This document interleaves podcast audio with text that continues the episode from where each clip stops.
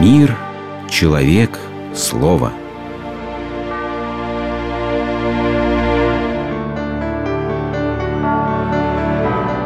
Религиозная энциклопедия. Философия. Как-то раз в одном из подмосковных военкоматов произошел забавный случай. 27-летний кандидат философских наук пришел оформлять военный билет. На дворе стояла почти летняя жара, и военный комиссар был не в духе. Хмуро взглянув на пришедшего, он достал чистый бланк военного билета и принялся вписывать в него данные. Скоро дело дошло до графы «Гражданские специальности». «Образование?» – спросил полковник кандидата. «Высшее, товарищ полковник?» «Сам знаю, что высшее. Специальность по диплому. Философ. Твою дивизию шутить будем?» Я тебе сейчас пошучу. По диплому, я спрашиваю. Кандидат молча протянул комиссару документ, в котором черным по белому было написано «Философ». Преподаватель философии. Гербовая печать не оставляла места сомнению. Делать нечего. Скрипя сердце, полковник вписал в билет непонятное слово, но совесть настойчиво подсказывала старому службисту, что дело нечисто. И в самом деле, чем занимается философ? Какие у него, так сказать, должностные обязанности? Он долго и с усилием тер вспотевшую лысину и, наконец, спросил кандидата. «У тебя, это, права есть?» «Есть, товарищ полковник, категория «Б». Комиссар с облегчением вздохнул Поставил после слова «философ» жирный дефис и добавил «водитель категории «Б». Кто-то искренне посмеется над этой правдивой историей, но большинство посочувствует военному комиссару. Ведь хотя все бывшие студенты проходили философию, мало кто может уверенно ответить на вопрос о том, зачем она нужна. Между тем древние греки придумавшие сам термин «философия», даже и не искали своему любомудрию практического применения. Они ценили философию превыше всего именно за то, что ею можно заниматься только ради нее самой. Они видели в философе играющего человека, такого Прометея человечества, благодаря которому в мире появляется нечто новое –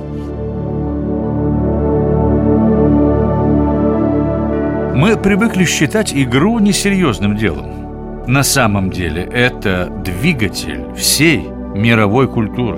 Аристотель говорил, что всякое движение с необходимостью должно иметь причину. Особенность ситуации в том, что всякая причина механического движения тоже представляет собой движение и, в свою очередь, также нуждается в причине – поскольку это должно продолжаться до бесконечности, которую не вмещает наш ум, Аристотель сконструировал понятие первопричины или перводвигателя. В Средневековье аристотелевское представление о перводвигателе получило латинское название «causa sui» – причина самого себя. В мире обнаружилось много вещей подобного типа – что освещает и нагревает Землю? Солнце. А что освещает и нагревает само Солнце? Ничего. Внутренние ядерные реакции. Что является внешней причиной солености блюд? Соль. А что является причиной солености самой соли? Ничего. И здесь можно говорить только о внутренних причинах. Кауса Суи имеет особый статус. В Евангелии об этом сказано так. Если соль потеряла свою силу, чем сделаешь ее соленую? Она уже не годна ни на что. Как разве выбросить ее вон на попрание людям? Чем так ценен гений? Тем, что он из себя воспроизводит то, чего раньше в мире не было – чем ценен христианин? Тем, что он из любви к своему распятому Богу творит подвиги, которым не может научить его религиозный закон Авраама, Моисея, Мухаммеда или Зараастра. Каоса Суи – это мотор, источник и начало какого-то нового свойства. Это творческое, святое слово утверждения. И если рассматривать мировую культуру в механицистском ключе, то становится очевидным, как всякое движение требует причины, так любое дело человека нуждается в мотиве, то есть положительном и хорошо обоснованном ответе на вопрос «Зачем?». Игра же представляет собой единственную деятельность, которая не нуждается в мотивах. Зачем играет ребенок? Какую цель он преследует? Никакую. Он заражает окружающих самим духом игры.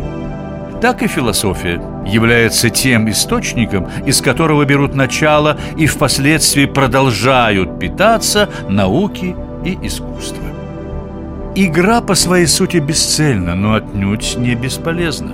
В процессе игры ребенок приобретает знания и навыки, нужные ему во взрослой жизни. Так и человек, занимающийся философией, приобщается к добродетели, без которой ему не обойтись в жизни вечной. Именно поэтому Сократ называл философию предуготовлением к смерти. Парадоксальным образом бесцельное любомудрие оказывается самым полезным для человека делом и наоборот. Самые, казалось бы, практически ориентированные занятия теряют смысл. Сегодня мы привыкли восхищаться и стремимся подражать людям, развившим у себя какие-нибудь удивительные способности – мы с энтузиазмом рассказываем друг другу о мастерах боевых искусств, которые могут усилием воли изменять массу тела, подтягиваться на люминесцентной лампе, бегать по воде и останавливать сердце. Но спросим себя, а зачем бегать по воде и останавливать сердце? Какое применение своему искусству находят эти мастера в жизни? Нетрудно заметить, что большая часть из них в конце концов оказывается в кино и на телевидении. Досадно за всех циркачей от начала века. Есть какое-то обидное несоответствие их доблести и их цели развлекать праздную толпу. Лучше всего эту мысль выразил апостол Павел. Если я говорю языками ангельскими и человеческими – а любви не имею, я бубен звенящий или кимвал звучащий. Если я знаю все тайны, имею всякое познание и всякую веру, так что могу и горы передвигать, а любви не имею, я ничто. И если я раздам имение мое, и самое тело мое отдам на сожжение, а любви не имею, нет мне в том никакой пользы. Философию, науку о добродетели, Сократ считал сердцевиной всякого дела. И действительно, всякий писатель, врач, солдат по своему родовому признаку прежде всего человек. Не умея быть настоящим, качественным человеком, как возможно стать настоящим писателем, врачом и воином? Если некто владеет десятью иностранными языками, будучи чужд любви, то он не найдет, что сказать миру ни на одном из них. Так стоит ли овладевать профессией, при этом пренебрегая философией, как наукой быть настоящим человеком? Вот почему, умирая, философ Сенека сказал – я завещаю друзьям моим то, что остается единственным, но зато самым драгоценным из моего достояния. Образ жизни, которого я держался. И если они будут помнить о нем, то заслужат добрую славу, и это вознаградит их за верность. Вы слушали программу «Религиозная энциклопедия» из цикла «Мир, человек, слово».